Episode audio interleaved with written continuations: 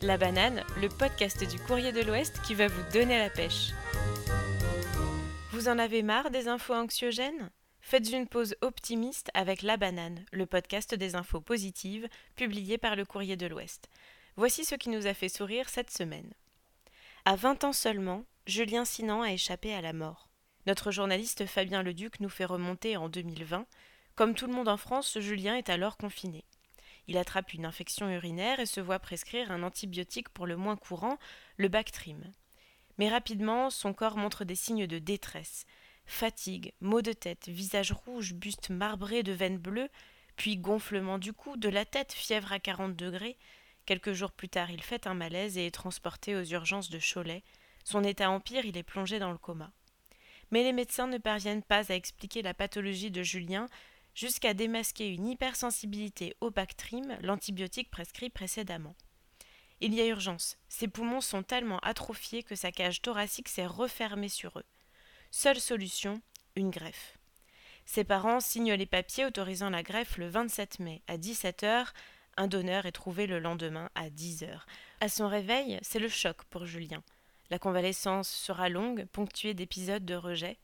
Aujourd'hui, le jeune homme a repris du poids, il était passé de 66 à 47 kilos à sa sortie de l'hôpital. Il retourne aussi à la salle de musculation où il avait ses habitudes et peut de nouveau conduire. Si Julien tient tant à témoigner aujourd'hui, c'est pour inciter à donner ses organes à son décès et surtout à le dire à ses proches. Si vous jouez d'un instrument, peut-être que votre choix s'est fait selon la praticité de celui-ci.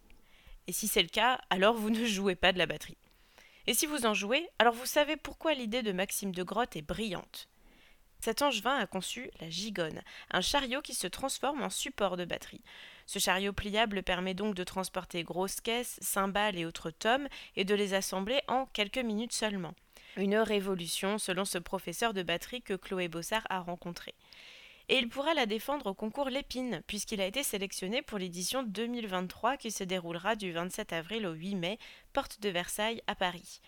Mais le passage à la phase commerciale s'avère plus compliqué que prévu, la gigonne est en précommande sur son site internet, mais il lui en faudrait une centaine pour lancer l'industrialisation. Le Lépine pourrait donc être son tremplin.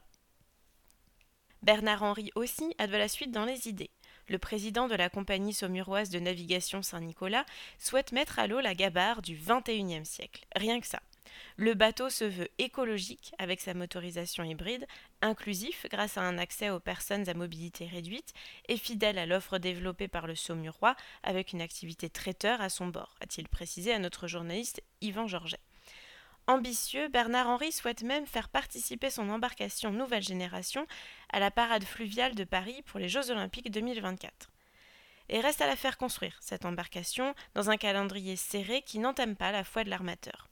Budget nécessaire 600 000 euros. Pour cela, Bernard Henry aura recours à l'emprunt, aux subventions, mais aussi à une campagne de financement participatif dont l'objectif est de réunir 10 000 euros les généreux contributeurs pourront profiter de contreparties allant de la carte postale à la croisière privative.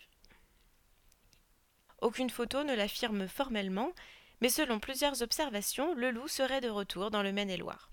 Dans leur vert pâturage, la centaine de moutons de Marine Hunsinger peut compter sur Castafiore.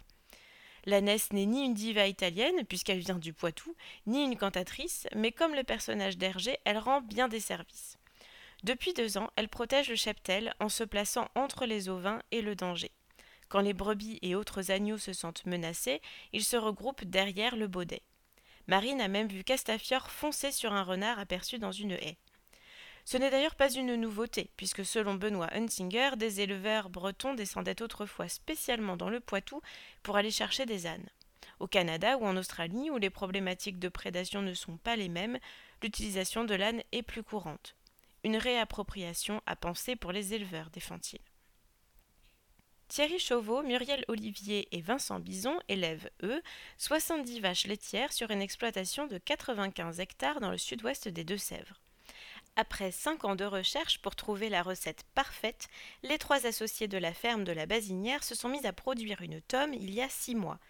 Et visiblement, ce n'est pas une tome ordinaire, puisqu'elle vient de remporter la médaille d'or au Salon de l'agriculture de Paris.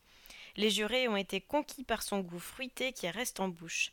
C'est royal, on ne peut pas faire mieux devant toutes les grandes fermes d'alpage et de grands affineurs, s'enthousiasme Thierry Chauveau, interrogé par notre correspondante Karine Lambert. Et cerise sur le fromage, l'exploitation est labellisée Happy Farmer pour le bien-être animal.